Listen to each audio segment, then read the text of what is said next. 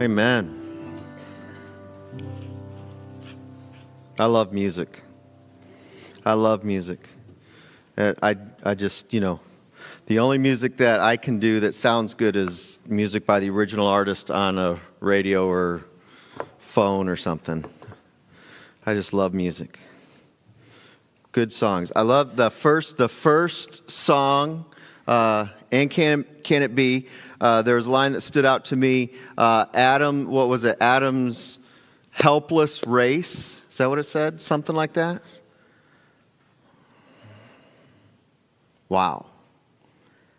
So if it was, he wrote that song as his song of salvation, recognizing uh, that he was part of Adam's helpless race. Yeah. Father, we thank you for this day and we thank you for your love for us and we thank you that you made a way for us to no longer be helpless. You made a way because we couldn't do it on our own. We were on the outside looking in. And you've brought us into your family. The reality of that is such a blessing. Father, I think we can have some idea of what that means here, but we will have even an even larger picture of that when we finally are with you with, in eternity. Father I, give, Father, I pray that you will give us a taste of that today. That you will remind us of your salvation today and all the things that go with it. Father, I pray that we will value your salvation today and even more so. Father, if we've been in a place where we haven't valued your salvation, I pray that you will bring us to that place today.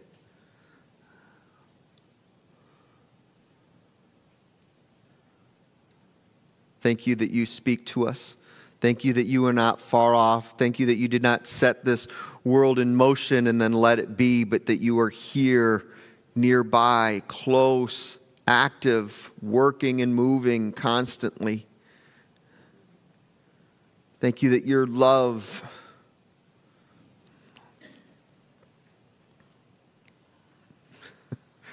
is so much bigger, more vast, deeper than what we can imagine or even understand.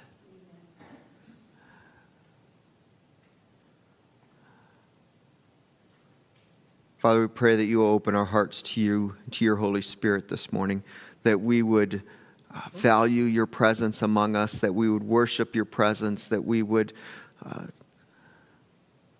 soak in your presence today.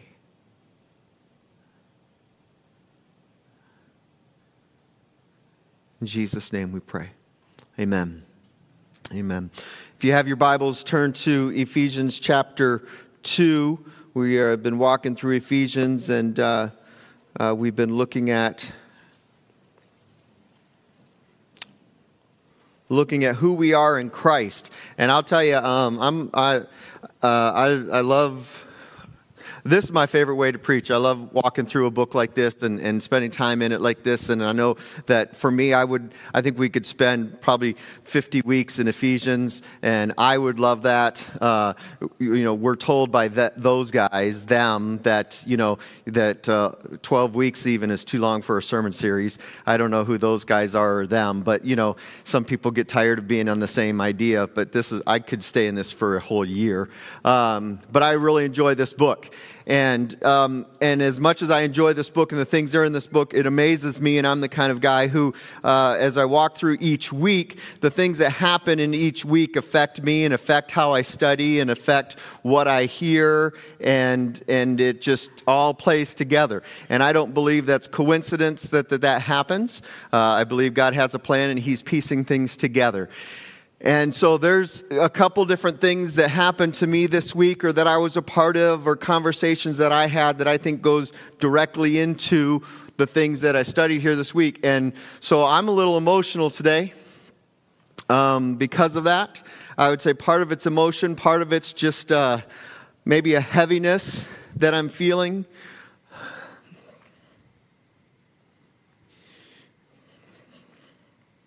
So I have four points. I don't know that we're doing all four.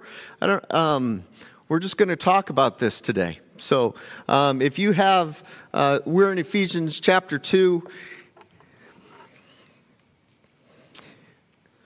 And I'm going to ask you to stand as I attempt to read the second half of the chapter.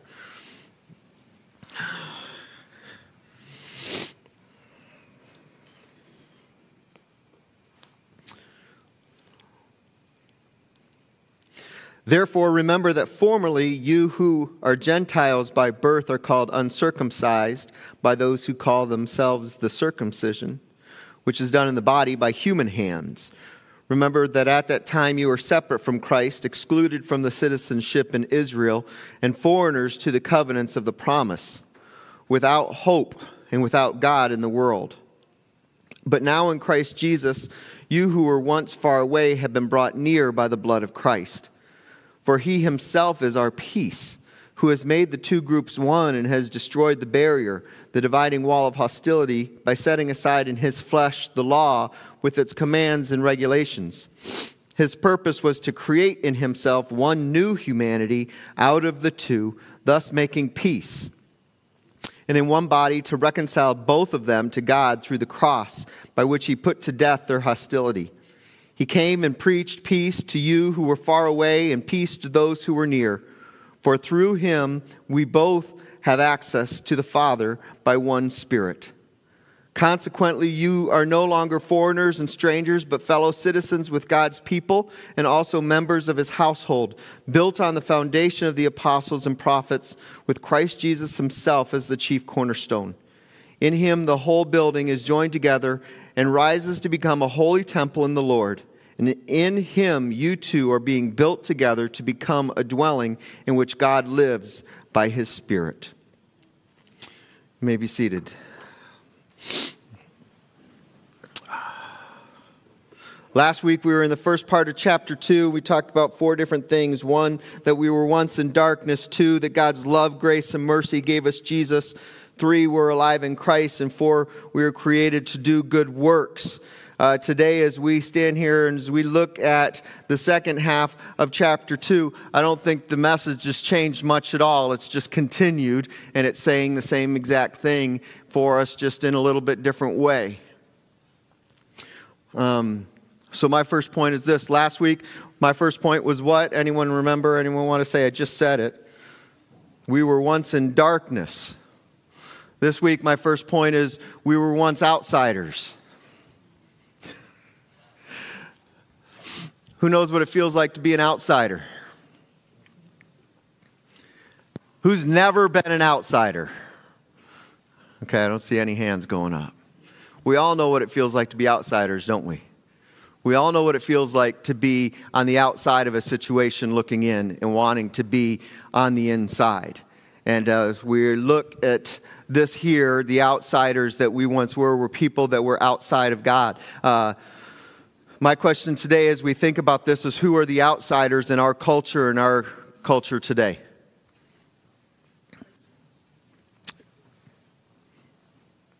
Christians. In our context, though, who are outsiders? I think Christians, that's true. In our world today, Christians can be considered outsiders. Who else are considered outsiders? I hear like weak mumbling. Be strong in an answer. Who's, what's that? Old. Old? Okay. Who else? Immigrants. Immigrants, okay. The homeless.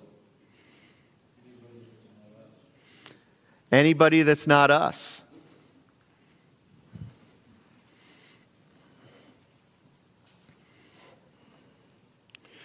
In this situation, we're looking at specifically the whole debate between Jew and Gentile and what they were, what was expected of the Gentiles compared to the Jews, and the Jews, what the Jews thought the Gentiles needed to do in order to be saved. And there was a lot of the whole idea of circumcision, uncircumcision, whatever it was, and where do we follow? What do we? And this whole conversation leads to eventually the church fathers coming together and discussing, saying, what are the things that matter? And when we were back in the book of Acts, we talked about this, and we talked about that they came together and said, you know what, there are certain things, avoid foods sacrificed to idols, you know, uh, remain sexually pure, worship God.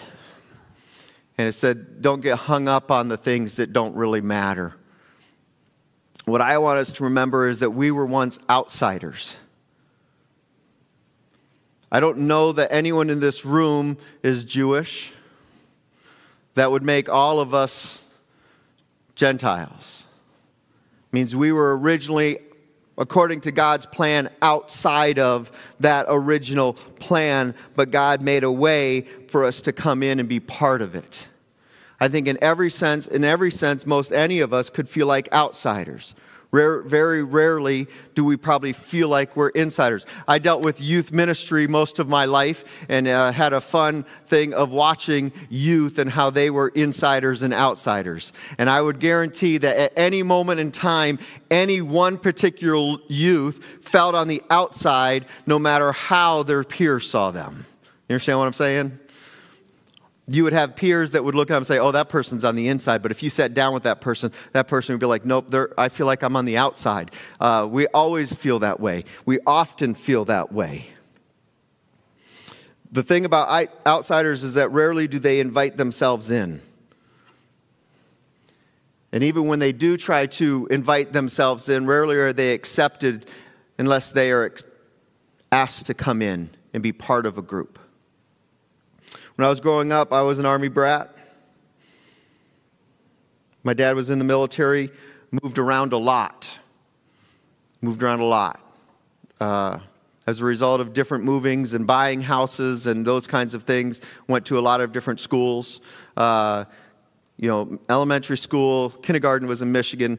First half elementary school was in Arizona. Second half elementary school was Hawaii. Yeah, that was tough. Um, but even there, the last day of school was known as Local Kill Haole Day.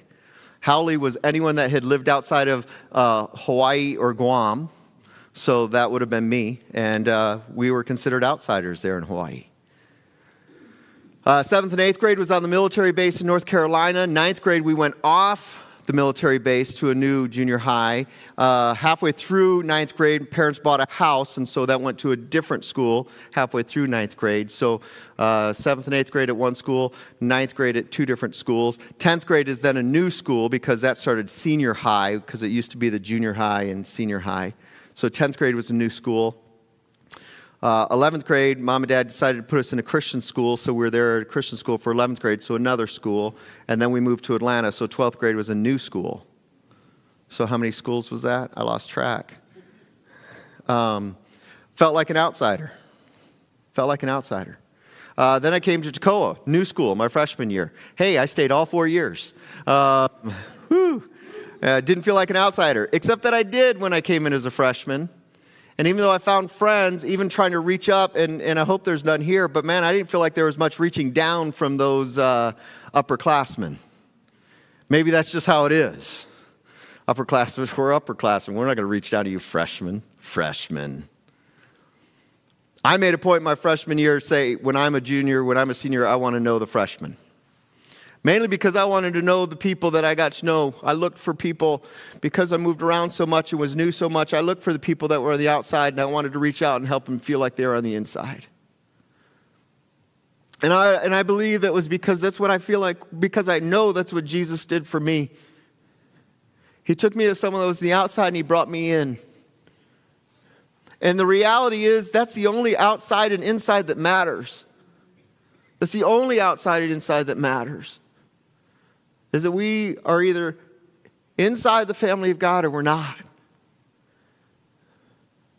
And I think those are the only two things, and really, even in that, those are the only two things that, that we should look at when we see people. Those are the only two things I think that we should. I mean, we see people for who they are and who God created them to be and their special abilities and their special skills and all of those things, and I think we should see all of those things, but the only things that really matters is this person inside the family of God or outside the family of God?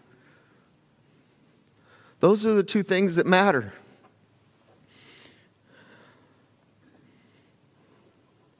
Matthew 25, verse 34 through 40. If you have your Bibles, we'll flip over there real quick. Matthew 25. It talks about the least of these. Starting verse 34. Then the king will say to those on his right, Come, you who are blessed by my Father, take your inheritance, the kingdom prepared for you since the creation of the world. For I was hungry, and you gave me something to eat. I was thirsty, you gave me something to drink. I was a stranger, and you invited me in. I needed clothes, and you clothed me. I was sick, and you looked after me. I was in prison, you came to visit me. Righteous will answer him, Lord, when did we see you hungry, feed you, or thirsty, and give you something to drink? When did we see you a stranger, invite you in, or needing clothes and clothe you? When did you see the sick or in person or in prison and go visit you? The king will reply, Tell you Truly I tell you, whatever you did for one of the least of these brothers and sisters of mine, you did for me. For me, this is someone that's not looking at the poor people, not identifying them as different, just seeing them as people that Jesus would love, and they're just taking care of them. They're making them, they're trying to treat them as insiders, and they're acting like they're insiders. They're caring for them as Jesus cares for us. I think that we need to remember that we were once outsiders and feel and remember what it feels like to be outside of God's love. I think one of the difficult things is we get so used to being on the inside of God's love that we forget what it feels like to be on the outside of God's love. And that there are a bunch of people that are on the outside of God's love.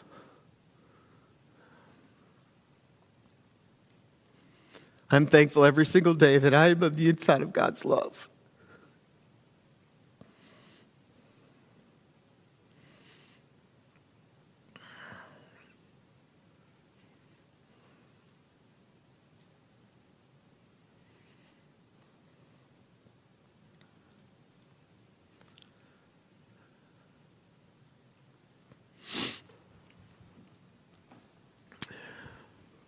Do we value our salvation? Jesus made a way. Second thing I want to see Jesus made a way. Verses 13 through 16. And I'm going to say it again. Here, here we go. You want to know how to share the gospel with someone? Just read them chapter 2 of Ephesians. Uh, but now in Christ Jesus, you who were once far away have been brought near by the blood of Christ. For he himself is our peace, who has made the two groups one and has destroyed the barrier, the dividing wall of hostility. By setting aside in his flesh the law with its commands and regulations, he purpose, his purpose was to create in himself one new humanity out of the two, thus making peace. And as Paul is writing, he's talking about there were two, there were two, there were only two. There were the Jews, and then there was everybody else. But now through Jesus, there's now what? There's just there's just one. There's one. Everyone now is human race has access to Jesus. That's it. Everyone has access to Jesus. So now the only dividing line is do they know Jesus or do they not know Jesus? That's the only dividing line that's there.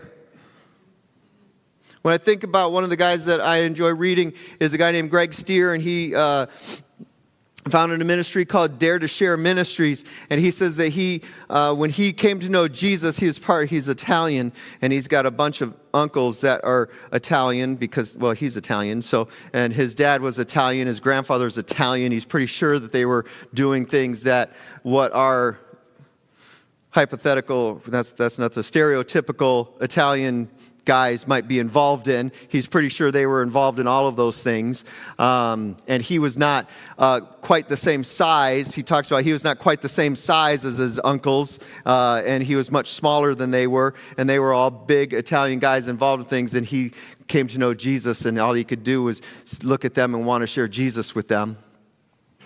He says eventually he did, and they came to know Jesus. And he says, and they went from being an Italian family that did one thing to an Italian family that loved Jesus. And uh, people, he thinks that his uncles often scared people into wanting to love Jesus. But one of the stories he talks about, his heart was so broken for the loss, is that he would sit in the mall and just look at people Who enjoys people watching? And he would imagine that as he was sitting there, that they would have these neon signs above their head that just said lost. It just said lost. When he looked at people, he saw lost until he got a chance to meet them and know them and find out whether or not they were saved. And that was a big deal for him. And I appreciate that story because, man, I just comes up all the time, especially when I'm in a crowd. Yesterday, we're sitting out here with the uh, with the stuff sale. And as I watch people come in, all I can do is sit there and think, do they know Jesus or not? Do they know some version of Jesus or do they know Jesus? And we were offering them used stuff. Now, I'm not saying that's bad, but man, I just, there was something there that I'm just like, what? We need to be, we want to offer these people Jesus. And maybe that's a starting step of relationship that with someone who came on our campus and now might feel comfortable to come back again. I don't know. Or maybe they recognize us at a store and say, hey, weren't you the one selling? Yeah, maybe. I don't know. I pray that something does. Jesus made a way. You want to know how to share Jesus? Read him chapter 2 because it's all there. Sit down with someone and explain it. And it's an opportunity to show us and see that Jesus made a way for us to go from one outside group to the other group that is inside, and that is his family.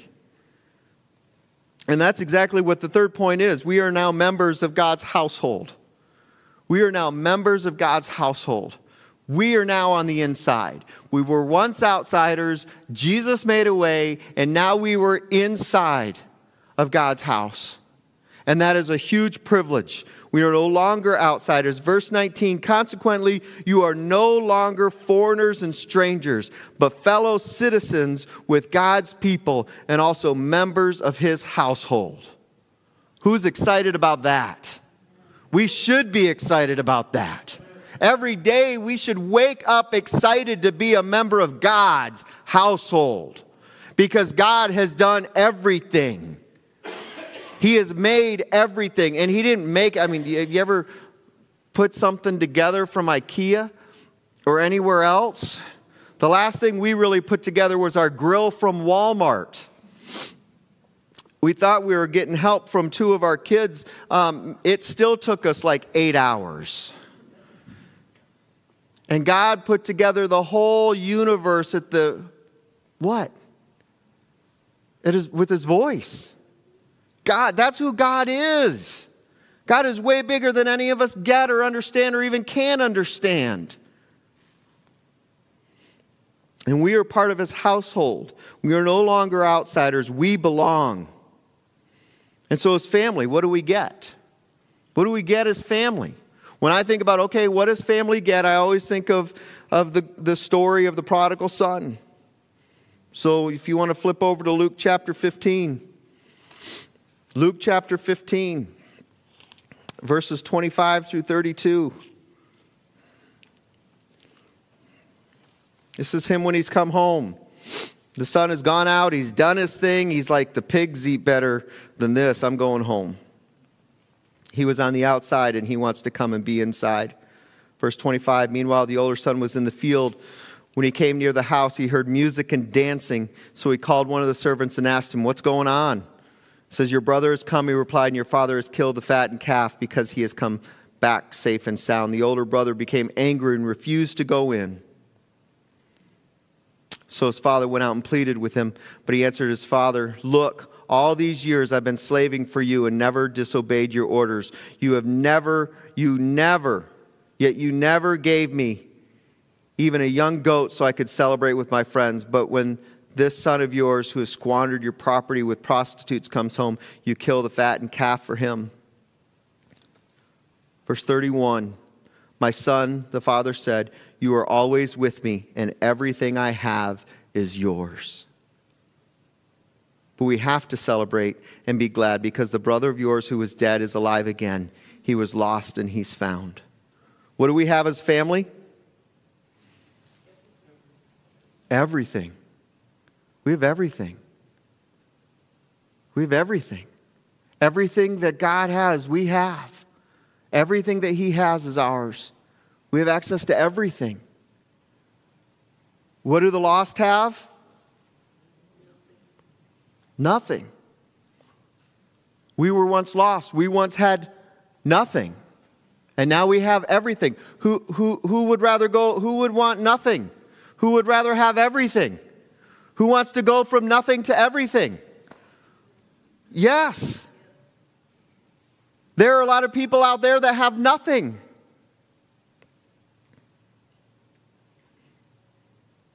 He's called a son. He says he's always with me. He says, Everything I have is yours. I get to call him Father. I get to be with him all the time.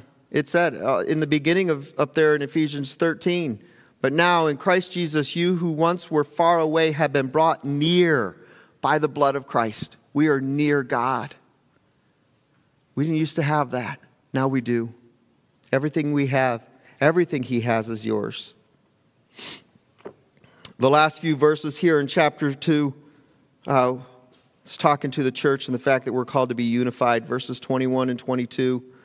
In him, the whole building is joined together and rises to become a holy temple in the Lord. And him, and in him, you two are being built together to become a dwelling in which God lives by his Spirit. Um, guys, we don't, we don't, we are being joined together. We are being built together. As part of God's family, as part of his household, we are being joined together, we're being built together. And this is the exciting thing. We referenced these verses a few weeks ago when we talked about we are the church. We are the church, not this place, but we are the church, and we are being joined together and built together. And that's why it's important for us to come together. But when we come together, we've got to remember that the reason we're coming together is for His Spirit so that we can show this world who has nothing and are outsiders that they can come and become insiders like we are. Because if all we ever do is come together and focus on that, then we're missing the point. Here, we don't deal with, or do we? We don't deal specifically with the Jewish Gentile divide, but yet we do divide with other things. We do deal with other things in our culture, don't we? What are those things that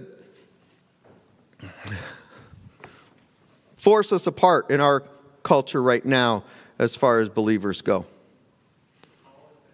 Politics. Anything else?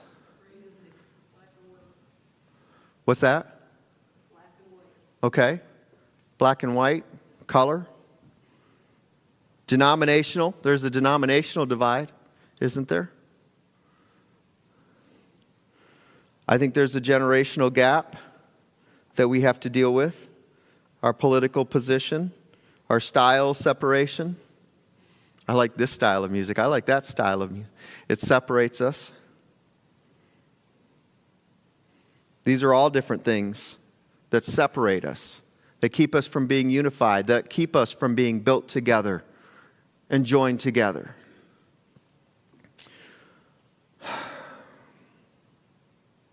I had a pastor in North Carolina that called me uh, liberal. He would call me liberal. He says, You're so liberal. And I'd be like, Okay, no, stop. I'm not liberal. I'm just as conservative as you are. Please don't tell people I'm liberal okay? Because when you hear liberal, you, you think of certain things. I'm not liberal, I'm conservative. Now, I might be contemporary and you might be more traditional, but please don't call me liberal. Those are different things, yet those are things that divide us, aren't they?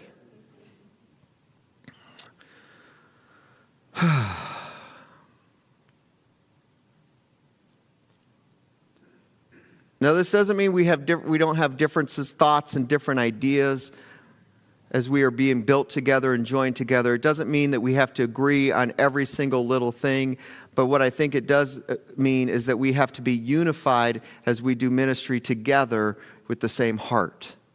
And that heart is a heart after Jesus. Okay? I think we can have differences. I think we can believe different things. I think we can even hold on to some things that might be a little bit different. But our heart is to do ministry and our heart is to love Jesus, and we need to agree on that together. And we can't get stuck on some of those little things. And we could sit here and say, Yeah, but I'm right, and I have the mind of Christ. Well, then you're saying I'm wrong and I don't have the mind of Christ. We got to be very careful in that. We got to be very careful in that. Because we also can't be so arrogant to think that we have it all together and we know it all and we're all right. because my mind is far from as the mind of God. I can't even fathom the mind of God. We have to admit that we are still not perfect and that we are growing to perfection and we are not God and we have to be unified and work to be unified. But the purpose of being unified and joined together is to help the outsiders become insiders. I was talking with some folks this week. One of the things that really stands out to me, that really bothers me right now, um, well, I've got a couple things. I'm going to share a couple things. And, and yes, we've got to get to communion, and I have red numbers back there. But um, I was reading an article about uh, ants, uh, work ants, army ants, whatever they're called. Ants, red ants, black ants. And if you put red ants and black ants in a jar, they're two different kind of ants. And when you look into this jar, you see that they're two different kinds of ants. And how can you tell they're two different kinds of ants? One is red, one is black. And when you put them in this jar together, they go about their work and they're just fine and they actually work together and they don't have an issue and they're fine. Until you take the jar and shake it. And now their situation is being disturbed. Once that happens, guess what they begin to do? They begin to attack each other.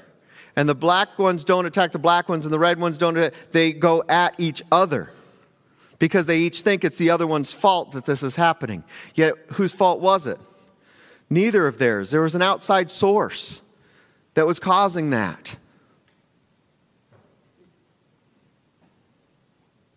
I, think that there's a lot of things happening in our world today that we are blaming on this group or that group when really the outside source that's causing it is sin and the reality of sin, and sin is causing it. But our lost world doesn't understand sin and the effects of sin. Because I don't know that we've done a good job of teaching Jesus and what sin is about and how that affects those things. The other part is this I'm real concerned about the way that we as Christians get hung up on things and hold on to certain things and we forget the world. We are called to be salt in this world. In order to be salt in this world, it means we have to be in this world.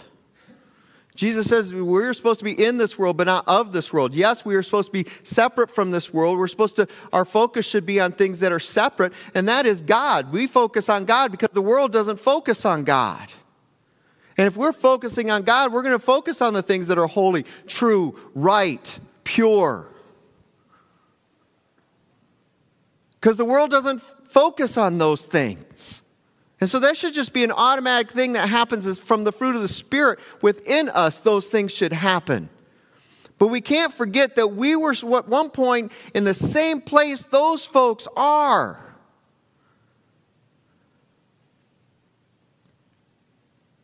When it comes to the political situation, and I don't know what side anyone lands on, and I hope that unless you've come and talked to me, that you don't assume to know what side I land on. Because I think there's issues on both sides that need fixed. There's no one that I think has got it. Jesus has it. But I heard a comment that said, hey, let's just take all the one side and put them on that side of the country, and all the other side and put them on that side of the country, and 20 years from now, we'll see who gets it right. And I'm like, what are we doing? How, how does that do anything? I'll tell you, I want to be around the lost in this world because I want to be the light for them. If we separate out things, if we separate ourselves out, if we become a Christian bubble so much so that we never have interaction with this world, how do we ever help anyone be who's an outsider become an insider? This should burden us.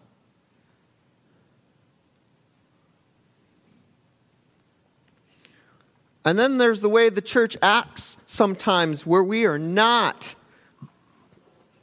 joined together or built together, and the outsiders look at us and say, Why would I even want to be a part of it?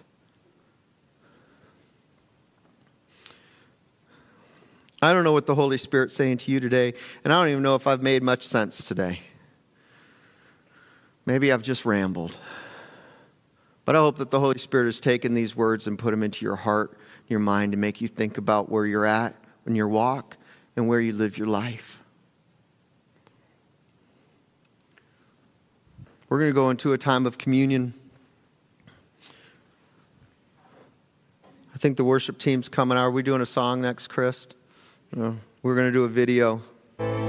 Don't start it yet. Don't start the video yet. We're going to do a video. And when we watch this video, I want you to think about what the Holy Spirit is saying to you today. When the video is done, a question is going to come up on the screen and on the screen, and I just want you to process the question that's coming up on the screen. Then we're going to go into a song. Then we're going to go into communion. I want us listening to the heart of Jesus this morning. And I want us to be unified. Can't be unified if there's sin in our life and we have to surrender that to God and say, God, uh, I've messed up. I'm sorry. Help me not to go in that direction. Repent of our sin. We can't be unified if we have something against a brother or sister. Please, please don't. Please, if, if there's someone in this room that you need to talk to, go talk to them. If I've done something to offend you, please come talk to me because I'm too dumb to know I've done it. And I need you to talk to me and tell me, okay? But let's watch this video. I'm going to pray for us and then we'll watch this video. Father, thank you. Thank you that if we know you, we are no longer outsiders, but we are part of your family. Father, help us to value our, our salvation and our membership in your family. At the same time, Lord, help us not to become so comfortable in your house that we forget there are people that are still on the outside that need you. And you have set it up for us to bring them from the outside to the inside. Thank you, Jesus. Let's watch this video.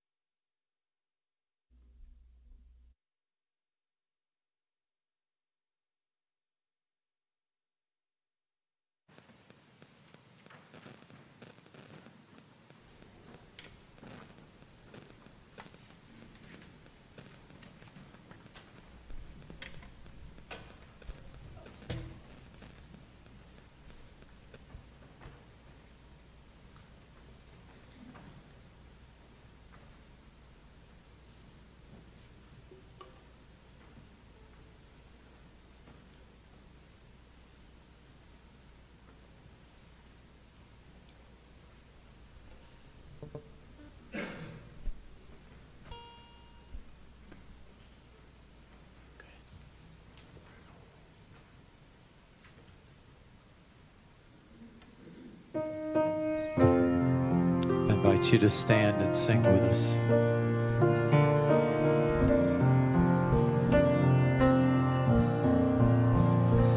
Beneath the cross of Jesus, I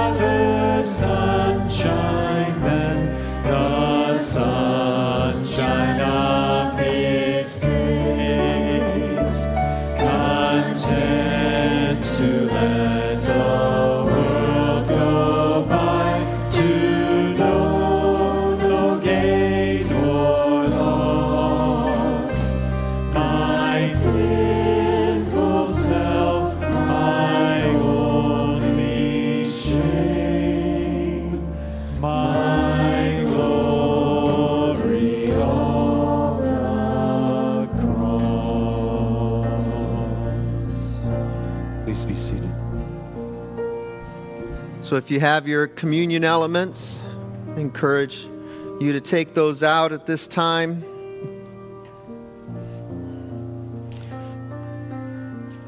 Go ahead and do the opening of those so we can get that sound out of the way.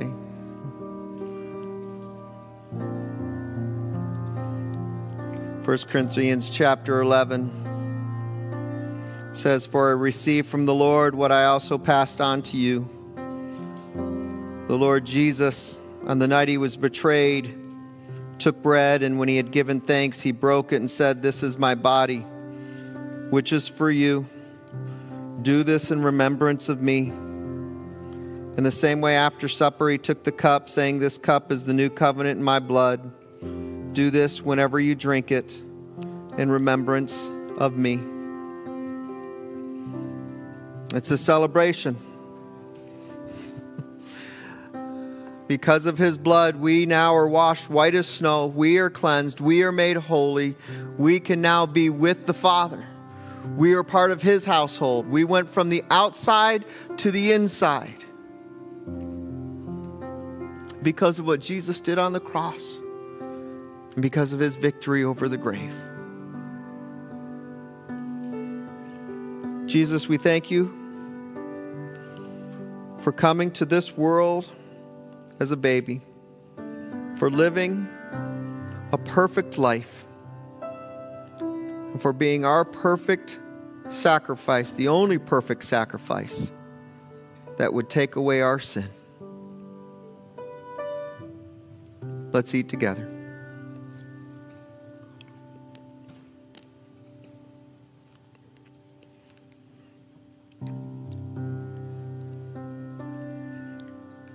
And Jesus, we know that it's not anything we've done.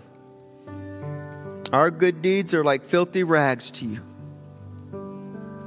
It's only by the blood of Jesus, which I don't even completely understand how that all works. But you tell us it does. So we trust you. We come in faith, and we're thankful for that blood that washes us white as snow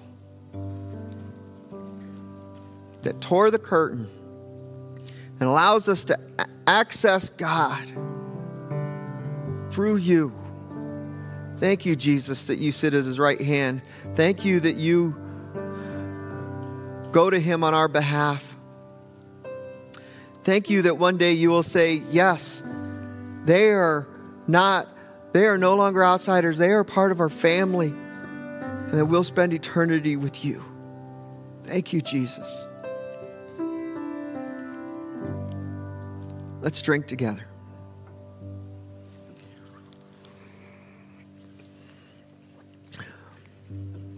Thank you, Jesus, that you rose from the grave, that you are alive today, that you are near to us, that you gave us your Holy Spirit that works inside of us, that draws us to you, that draws us to truth. Thank you that you've opened our eyes so that we can see and we are no longer blind. Thank you that we have access to everything that you have. Thank you that you are hope. Thank you that you are returning one day. Thank you that we will spend eternity with you in your kingdom. Father, burden us to take as many with us to your kingdom as we can. Burden us for those that are out there that don't know you or have some messed up view of you to show them that your truth and to show them your love, to help them go from the outside to inside of your family. Help us be in you and abide in you in such a way that we draw others to this family, whether it be our action, whether it be our deed, whether it be our words, our attitude, our heart, whatever it might be, Lord, whatever it needs to be for you as we are in you, we would draw others to you also.